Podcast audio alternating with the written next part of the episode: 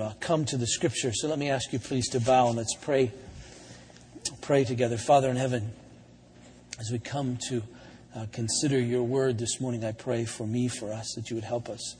God, there's so much that can come against us to keep us from hearing, um, all the way from our general mood at the moment uh, to even Satan himself. And so, Father, I pray that uh, against all of that, uh, you would fight to overcome our resistance, that this word would find a home uh, deep within our minds, our hearts, souls, a transforming home, uh, that we might follow you in a way that brings you glory. Uh, and this we pray. In Jesus' name, amen. Turn, please, to Joshua in chapter 11. Joshua chapter 11, please. I want to read uh, beginning with verse 16 to the end of the chapter. Joshua 11, please.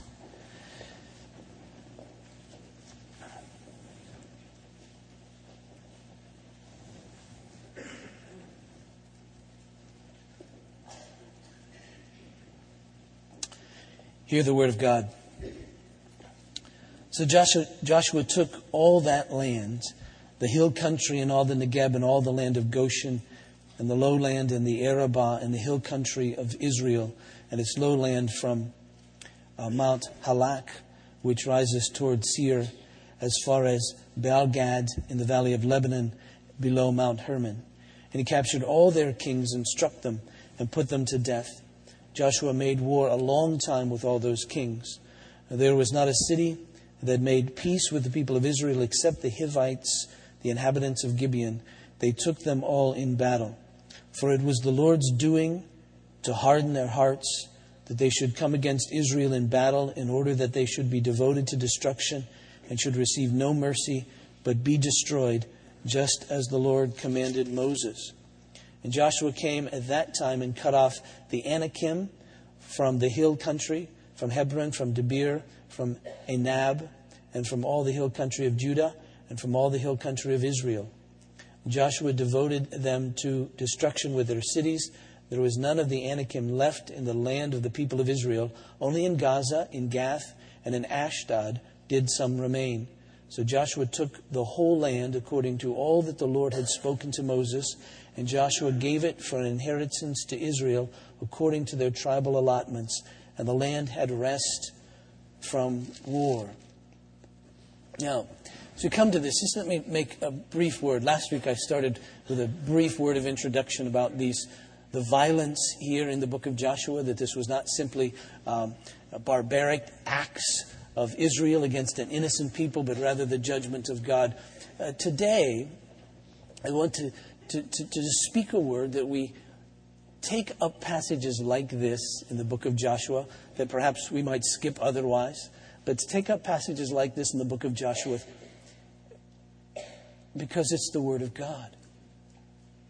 And because these moments that we share together are really sacred, holy moments. Uh, because you see, we come to the Scripture and, and we look at it in some measure of detail because it tells us about God. And there's no greater pursuit that a person could have than that pursuit of coming to know God. And so that's important to us. And so, so we take a great deal of time to think through these things, sometimes difficult things, but we think through them because we desire to know what know who God is and what God is doing and how we fit into that. I mean, that's what the Bible's about. It's about God, what He's doing, and how we, how human beings, fit into that. It isn't so much about us initially, it's about God. And it's about what He's doing about who He is and how we fit into what He's doing and fit into who He is. And in these moments when we gather together, Sundays are just amazing because Sundays are days that Christians all over the world stop what they're doing. I mean, it's just an, an amazing thing that everybody stops what they're doing and moves from their homes, generally, if that's possible, and gathers with other believers for these sacred, holy moments. Now, everything that we do is sacred, and everything that we do is holy because we do it in the presence of God. And as believers in Christ, we do it as His called out people. But these moments are special in their own way. And that's why I refer to them as holy, sacred moments. We don't have very many of them. We only have one a week, we only have 52 a year, and given the lifespan, only so many. And it's important for us then to be detailed, to, to take our time to think these things through, because we trust that God is with us in these moments. That's why they're sacred. That's why they're holy. We trust when we open His Word, there's a sense in which He speaks to us in ways that He might not otherwise, even when we're home individually, even reading the Scripture. But when they're together, we're together, something happens. And the grace of God comes. And it's the grace, the gift of knowing God. It's the gift, the grace of knowing sins forgiven. It's the gift of assurance, knowing that we really do belong to Him. All of that happens as we gather together, as we come and, and sit under His Word together. The gift of knowing Him, the gift of understanding Him better. And so that's why we take these things up. For people who are new to us, they often come to me and say, Why do we do this? Why do we spend so much time? Why are we so detailed about, about the scripture every week like this? And well, it's because that. Because it's the Word of God, because these are holy, sacred moments for us that we can't pass over, we can't pass by. And so today, as, as all the other Sundays, we're coming to try to find out who God is, what He's doing, and how we fit into that. As we've walked through the book of Joshua, we've, we've found some help here in understanding God. That he's, he's gathering for Himself a people, a people who will be His, and a people who will declare, therefore, His praises, that will glorify Him uniquely from all the other people of the world. And at this moment in history, He's taken this group of people, the Israelites, those descendants of Abraham. And he's, he's, he's called them to be his, and he's made a promise to them through their father Abraham that this land will be theirs. And now he's, he's bringing them into it, and he's, and he's giving it to them. And, and they're fighting, in a sense, for it, but, but he's fighting on their behalf. And that's been of some help to us to see how it is that God works. That He makes promises and He's faithful to promises. And then He brings us into those and He fights for us, but not without us. That here they are acquiring this land. And yet they know that it's God who's at work on their behalf. And we know that in the context of our own lives too. As we come to this particular chapter, it, it sort of begins, it's sort of the beginning of the end of a particular section in Joshua. As we, as, we, as we start out in Joshua, in the first five chapters, they enter the land, they get in, they cross the Jordan, there they are. And then in chapter 6, they begin to fight with Jericho, and then Ai, and then, then, then they go up to Shechem for that covenant renewal time, and, and then they go into the southern part of this land, and, and they take it. Uh, and, and, and then now they're in the northern part of this land, taking that. But at the end of, of Joshua chapter 11, we read this, verse 23, middle of verse 23. And Joshua gave it for an inheritance to Israel according to their tribal allotments, and the land had rest from war. Then chapter 12 is just a, just a laying out of all the kings that were defeated. And then come chapter 13, the land is divided. All the Israelites are together at this point and they're fighting and they're acquiring this land, this land of Canaan. Uh, beginning in chapter 13, they're going to stop that sort of nationwide fighting and each tribe is going to get its own section of land. And, and there are still some enemies in each one of those sections that each tribe will then have to go in and do battle with to drive out. But, but this is sort of the end of this big fighting. This is the end of this, this time where Israel's coming to get the whole land and there'll be a sense of rest. And out of the victory that has come, then they'll go and take possession of their individual pieces of land, their individual territories. And so that's where we're coming now. And really, there's four things from this passage that catch my attention, that I, I, want to make mention of this morning and trust that God will help us. Verse 18 of chapter 11 Joshua made war a long time with all those kings. Second thing that strikes me, verse 20. For it was the Lord's doing to harden their hearts that they should come against Israel in battle, in order that they should be devoted to destruction and should receive no mercy, but be destroyed just as the Lord commanded Moses. It was the Lord's doing to harden their hearts. And then the third thing that catches my attention, that may not catch yours, but will after I tell you why it caught mine, verse 22. Uh, there, were, there was none of the Anakim left in the land of the people of Israel. Only in Gaza, in Gath, and Ashdod did some remain. I won't spend much time there, but you'll like it.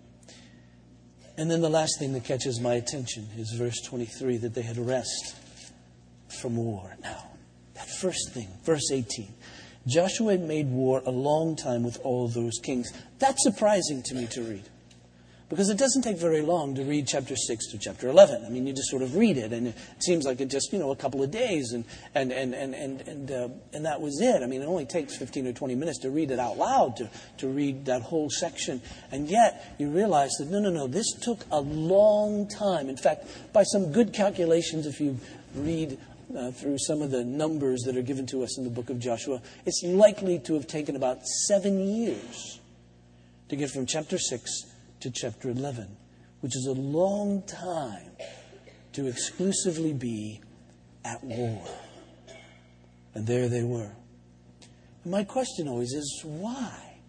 Why did it need to take that long? I mean, God said, This is your land. God says, I'm going to go in there and get it for you. I'm going to drive out all of these people. You need to go, but, but trust me, I'm here and I'm God and, and I'm going to make this happen. And, and what, my question, why did it need to take such a long period of time?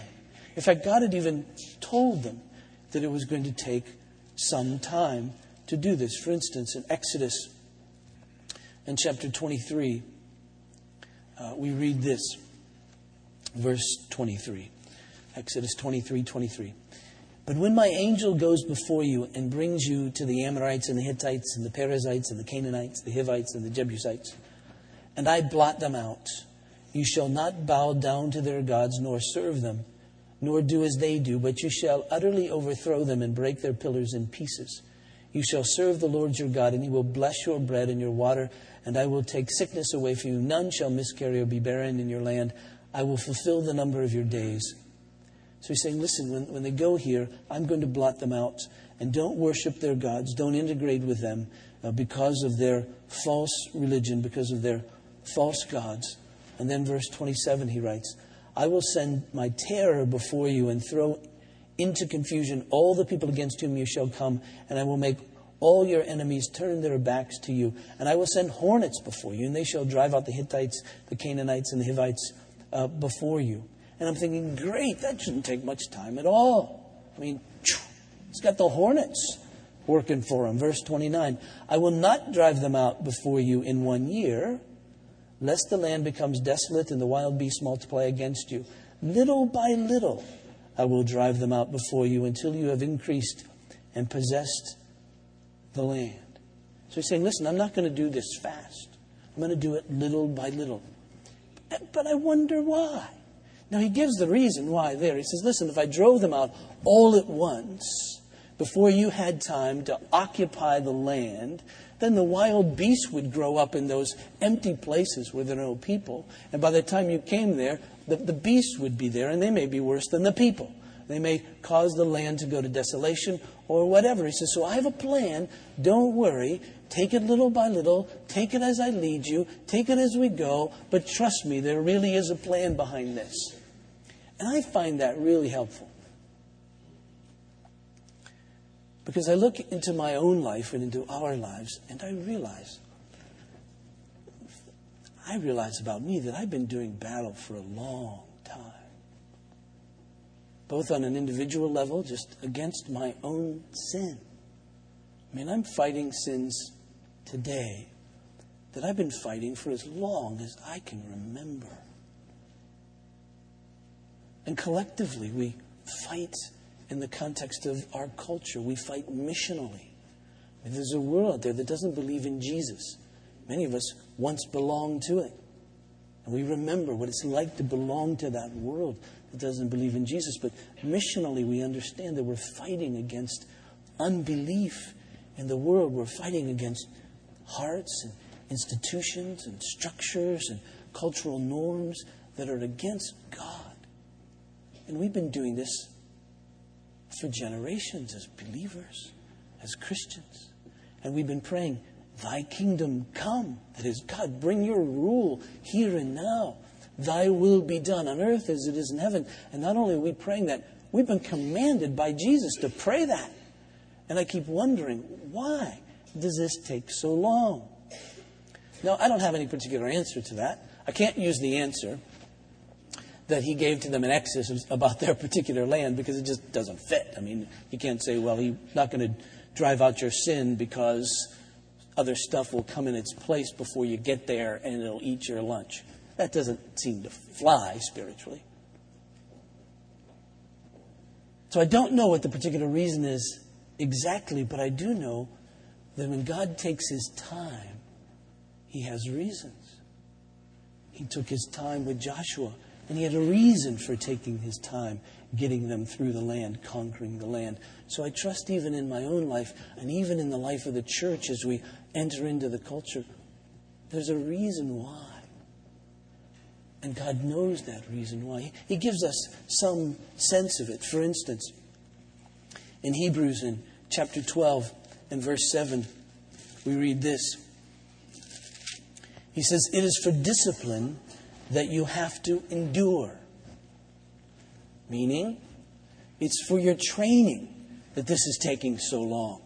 It's good for us that it's taking a while. It's good for us that, that there is this constant battles going on. It's good for us because it's for our discipline, our training in godliness. And when Paul writes uh, to Timothy in 1 Timothy in chapter 4, he says this. He says, For while bodily training is of some value, godliness is of value in every way, as it holds promise for the present life and also for the life to come.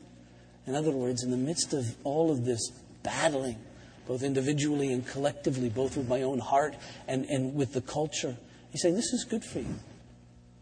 Now, a day will come when he'll wipe all that away. A day will come when I'll see Jesus, when we'll see Jesus as he is, and we'll be like him. Doesn't mean we'll be God. It means it will be godly. It means it will be holy, righteous human beings there for real, deep within.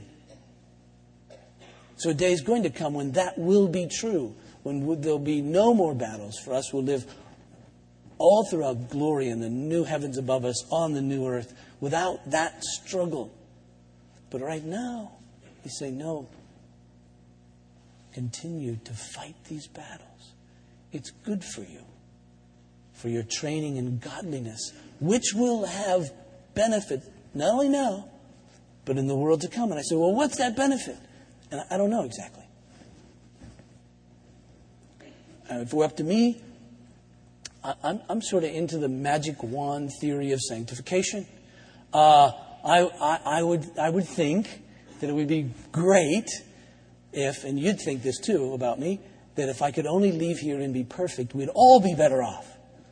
Uh, I don't think I don't, I don't think that's going to happen uh, because he still wants us to engage in this struggle, and there are enemies still here even residing in my own heart, and even in the culture, and in the world, and Satan. And it's all here, and he wants us to say, keep fighting. And you say, well, why do I keep up to fight my temper and my selfishness and my pride and my lust and all of that? And he says, engage. Continue to fight those kings a long time. And why does it take so long for people to get converted? Why are some people not converted until they're 60 or they're 70? And, and why is it that we have to keep after all of this? And he says, Because you do. That's the way it is now. It's the way it was with Joshua. So keep fighting all those kings for a long time, for as long as it takes. And that's what we're to do. What's eating your lunch spiritually? I suspect you know what that is. I suspect it's it's on your mind right now, and you can't not think about it. That thing, those things, those sins, those weaknesses that exist in you that you know, if they got a hold of you utterly, would destroy your life. And you fight them all the time. And I think you go back to this sentence from Joshua chapter 11, verse 18, and you see the future of your life. And it's fight them a long time. Don't let up.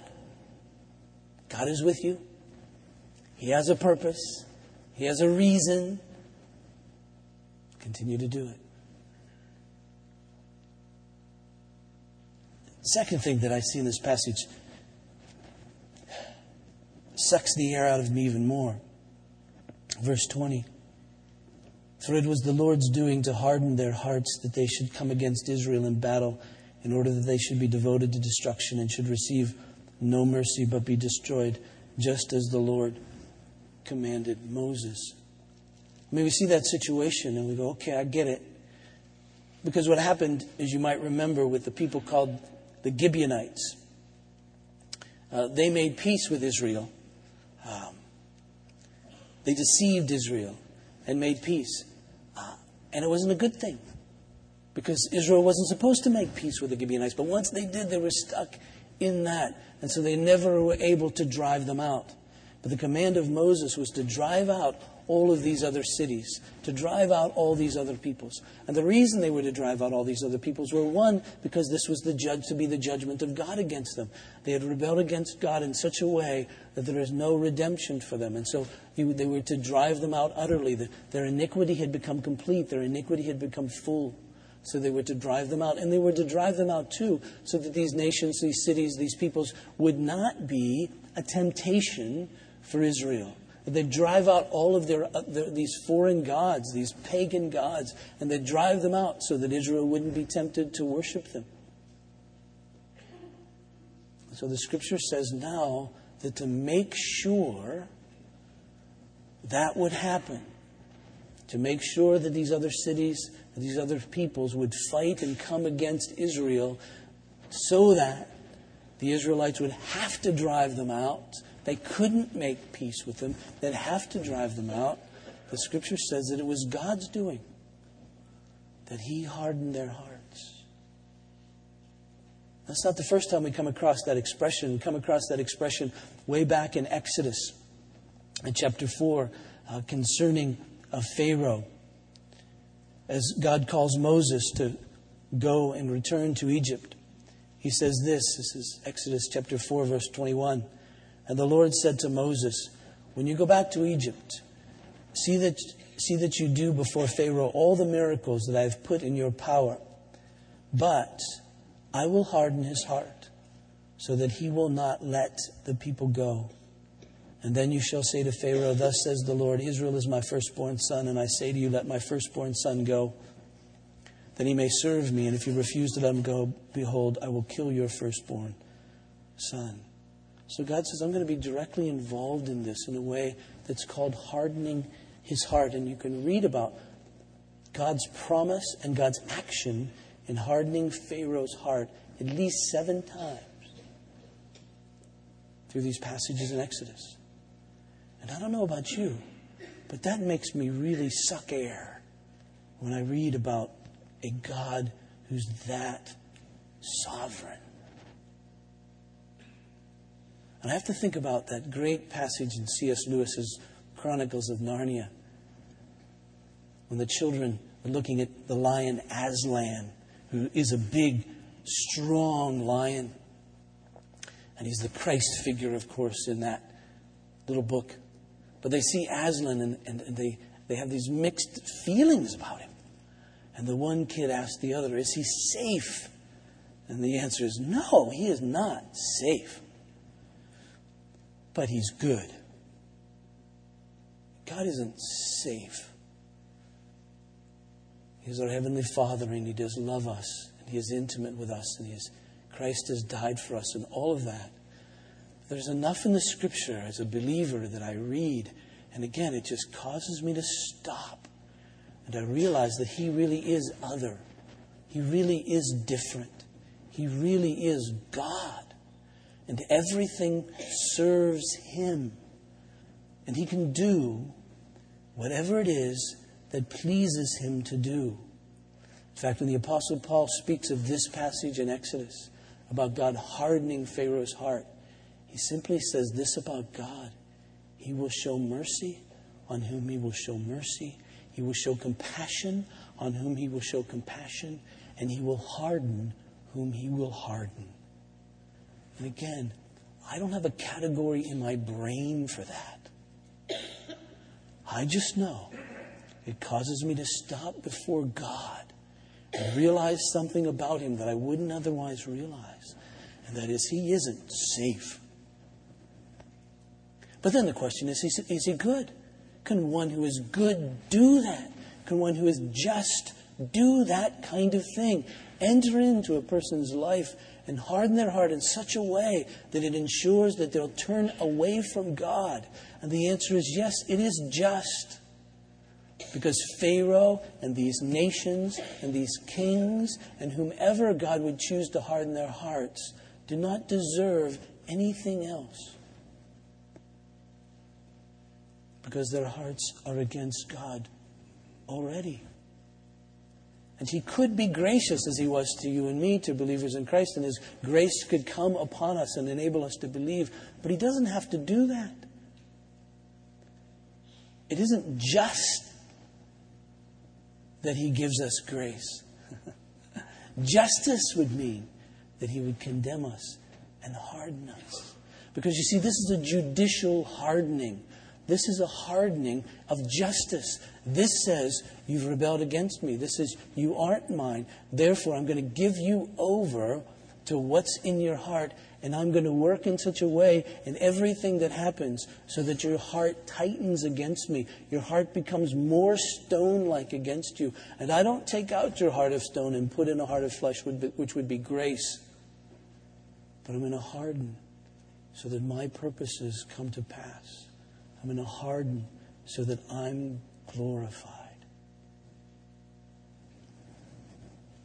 And again, if you're like me, Words fail as you stand before one who is that sovereign. One theologian, Old Testament theologian, Ralph Davis. Some of you may remember Ralph. He teaches at RTS in Jackson, Mississippi. He was here a number of years ago teaching an Old Testament survey. He writes this about this passage. He says, Do we not find that disturbing, offensive, outrageous? Who gave God the right to be that sovereign? but our verdict had better remain in our throats. He says, Don't evade the clarity of this text. It's a fearful thing to fall into the hands of the living God.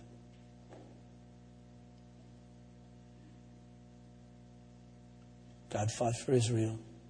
He ensured the outcome that he had promised, and he did it in his own way.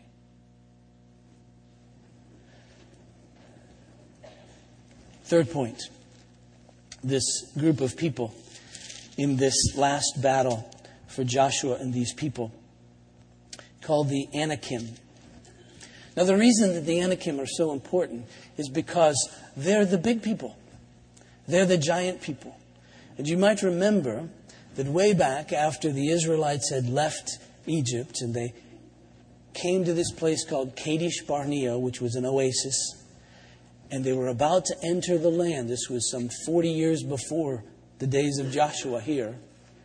They were going to enter the land under Moses. Moses sent out 12 spies. And the spies came back. And 10 of them said, There's no way that we can capture these people. There's no way that we can enter this land. There's no way that we can take it. And the reason that they said that was because there are these huge giants in the land. And the way they put it is that we're like grasshoppers to them. I mean, they're so huge, we feel like grasshoppers. And when they look at us, they see grasshoppers. And there's no way that we're going to enter into that place and take that land. There are only two men, Joshua and Caleb, who says, no, no, no, no, God's big enough. God's bigger than the Anakim, and so he can take them. And so it's of no small significance that at the very end of taking the land, Joshua says to us, Oh, yeah, and, and they, they got the Anakim. They sent them to flight, they cut them off. Now, there's a few of these Anakim people left, these sons of the Nephilim. In fact, one lives in Gath, whose name we'll find to be Goliath in one of these days. But could you imagine a whole city full of Goliaths? How, how intimidating that would be. Nine to ten feet tall people, huge people. And now you know how they felt. But, but this is to say, don't worry, we, we got them too.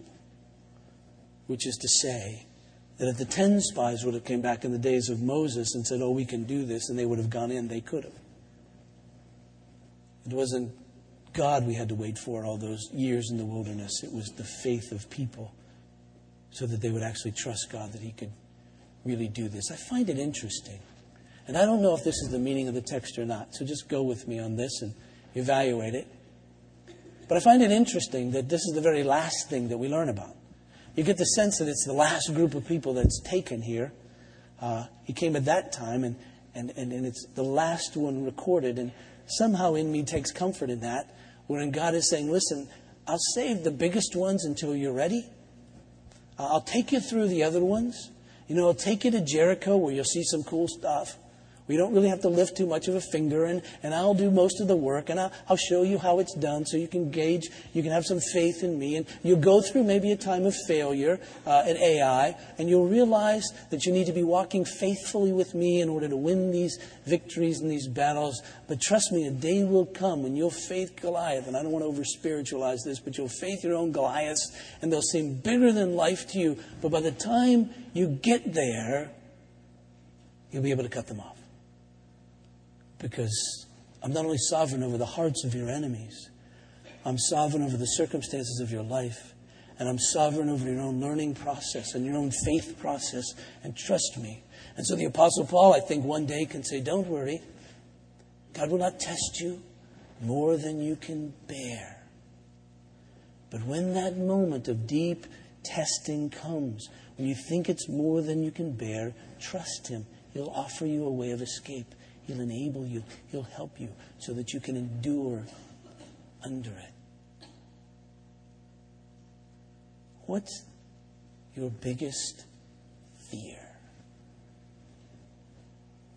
What are you so afraid of that if that would happen, you're afraid it would destroy your whole life? God's saying, I'm sovereign over when that battle will take place. Now, my suspicion is just by the basis of my own experience in my own life, my experience as a pastor. I don't want to make you tremble, but my suspicion is that God will take you to that biggest fear in His timing and His way. And when you approach it, you'll have to trust that He really has prepared you, that He really is with you. My biggest fear in life uh, was that I would fail publicly. That was my biggest fear in life.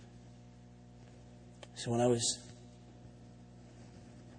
in my 20s and I was writing a doctoral dissertation, I was afraid that it would fail. I was afraid that it would be rejected. I, would have, I was afraid that I'd get all finished with it and I would turn it into my committee and they would reject it. And so when I was 20, 30, 29 years old, I got two thirds of the way finished with my dissertation and I submitted it to this committee and they rejected it. And the most amazing thing in my life was that I continued to breathe. I, I was pretty convinced that if I ever failed publicly, I would die physically. And then I was afraid that if I didn't die physically, uh, I would die emotionally. And I would lose all my friends. And, and I didn't. they still liked me, at least as much as they liked me before. And my wife didn't leave, and God was still there, and oh, He'll take you to those places. I've got some others I'm not going to tell you about because they're still in the future, I trust. He'll take you to those places, those Anakims, the sons of the Nephilim, the big people.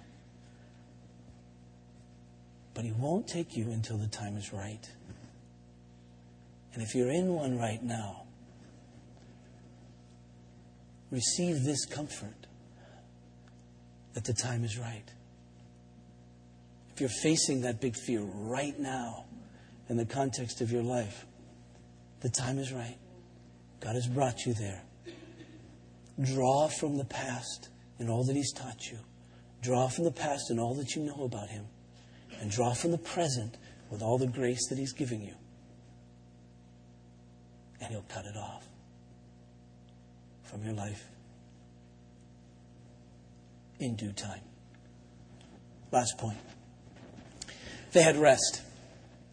Now, that's a significant term. We're going to come across it again in the book of Joshua. We've talked about it before in the context of our life together, just what it means to this word rest. Because rest, you see, is where God is. God is, God lives in a place called rest. For instance, in Genesis in chapter 2, in verse 1. Thus the heavens and the earth were finished, and all the host of them. And on the seventh day, God finished his work that he had done, and he rested on the seventh day from all his work that he had done. So God blessed the seventh day and made it holy, because on it God rested from all his work that he had done in creation. Now, when we talk about God living in rest, we don't mean that he's inactive. He's still active. If God ceases to be active, we cease to be. Right? So God is active, sustaining uh, all that is and working out his purposes. So he's active in that way. What he rests from is his creation. And when he rests, you see, he takes a seat. And when he takes a seat, he takes a seat to rest upon a throne. And so when we think about God resting, what we're saying is that God is the king. God is the Lord over all that is. He really is the sovereign one. When we think about God resting on the seventh day, what the Bible is telling us, it means that God is the sovereign one over all that He has made. And so He sits there as the Lord, ruling and reigning. He's resting. Now you get the sense that Adam and Eve were to live under the rule and reign of God. That is, they were to live in God's rest. You get that impression because when we get to this point in the creation description of six days and then a seventh day, there is no evening and morning to the seventh day. It doesn't seem to end. God's just simply resting on this seventh day. Now, there'll be evenings and mornings and 24 hour days and all those kinds of things because of the sun and the moon and the spin of the earth and all that kinds of thing that God made to be. But you get the sense that God's rest lasts as He's Lord over all that He's made. In fact, Adam and Eve created on this sixth day, as it is stated, wake up the next day in the seventh day. I've always thought it'd be great that it's great that you know your first day, full day on earth is a day off. Because God is saying, rest. Enter my rest. I'm the Lord. I've got it under control. I'm the sovereign one over you and everything else. Place your trust in me. Walk with me. Let me direct your life. And so you see, as long as we're obeying God, living under His lordship, voluntarily yielding joyfully to Him, then we too live in this rest because we're living in the kingdom. We're living under the rule of God. And that's perfect rest. Unrest happens when we rebel against Him. Unrest happens when we move out, at least in our own understanding, of His lordship and His definition and direction for our life. Because when Adam and Eve sinned, it created unrest in their souls. They were cursed, they were condemned, and they were expelled from the very rest of God.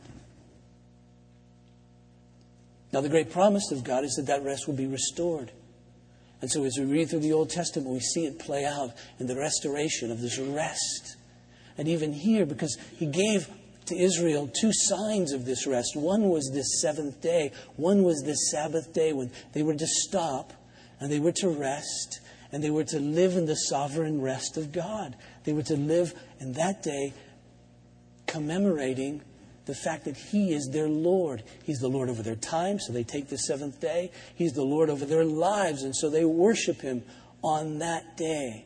And that a whole day is different. It's set aside. It's saying we're living in the rest of God on this day. We're ceasing from our work. For God is our provider, and God is our protector. And the second thing that He gave them to show that they were to live in His rest was land. And when there was no war, they were at rest from all the hostilities against them. And here now they find themselves at rest. But this rest, of course, wasn't the final rest of God. The land on this earth is never that final rest. For instance, the author of Hebrews puts it like this in Hebrews and chapter 4, verse 8.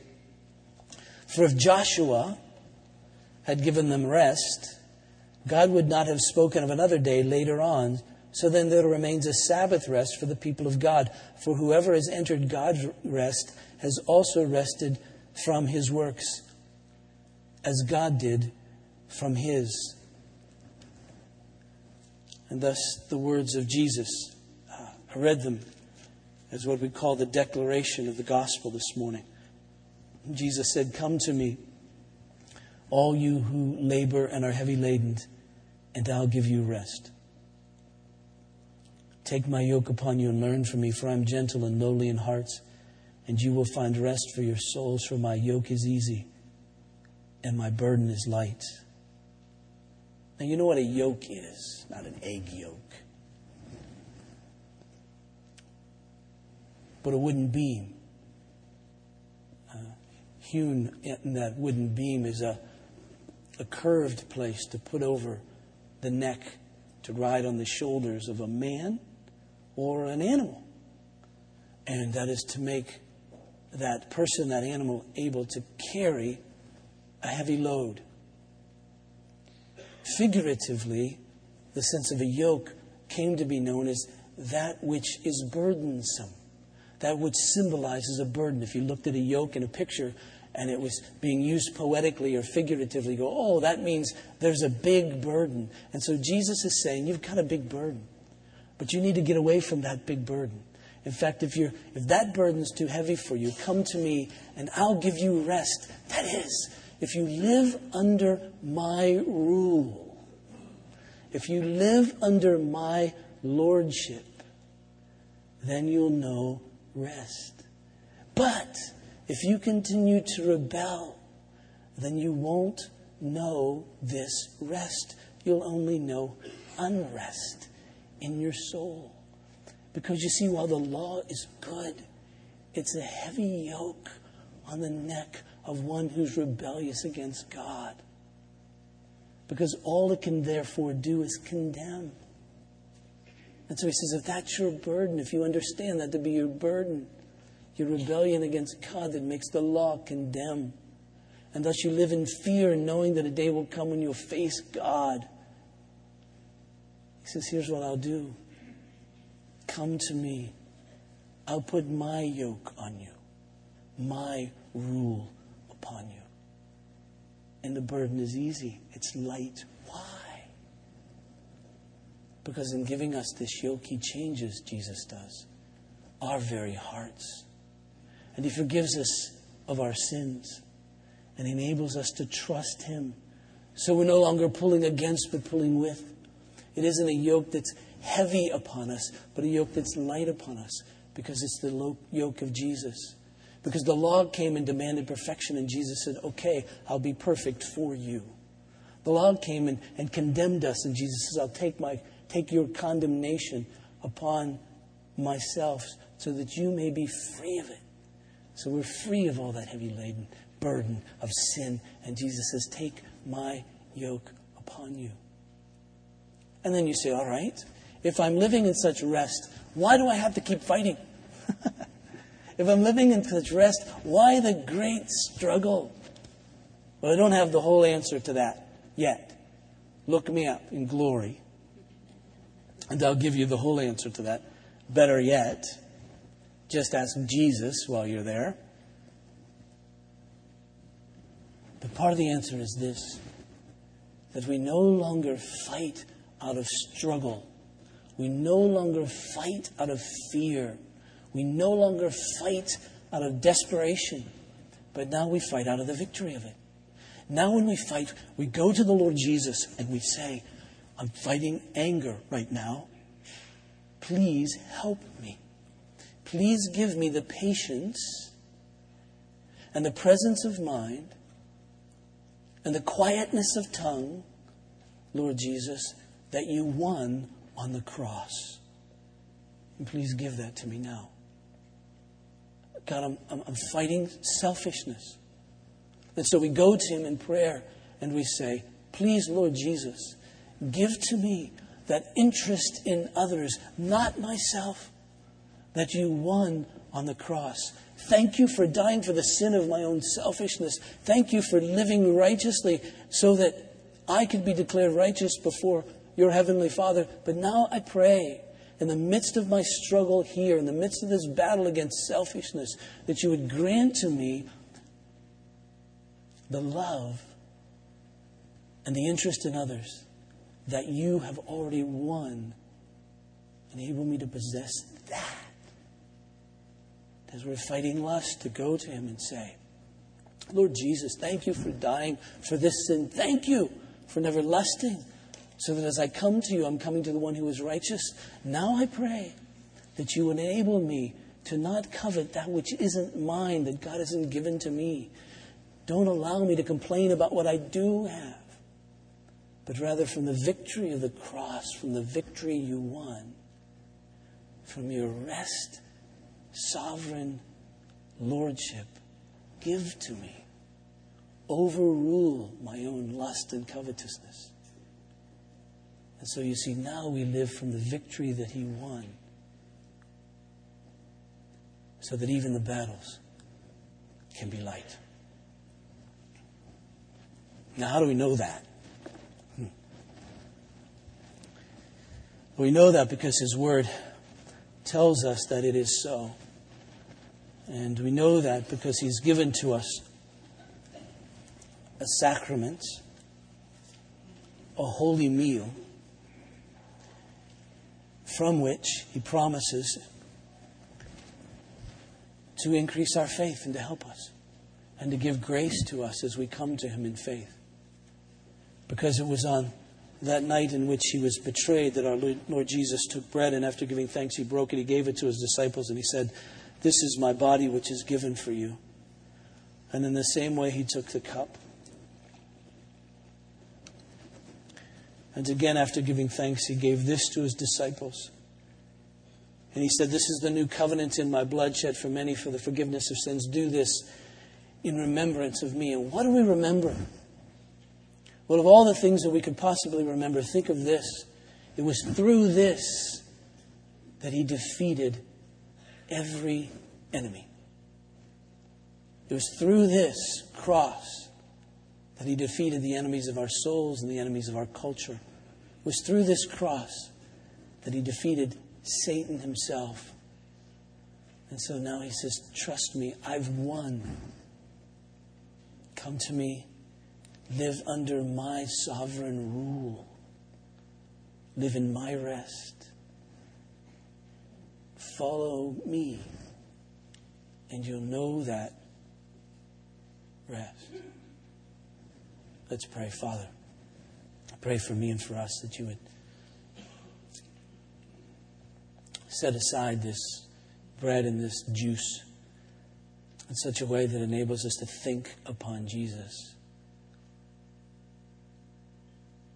so that we may come to him by faith, knowing who he is, remembering what he's done, and receive his grace even now. So that as we face whatever it is that we're facing in life, our biggest fear, our biggest sin, our biggest enemy, whatever really is eating at us, that thing that we think if we ever fell in such a way that it would destroy us. And Father, now we can trust Him, that Jesus will help us.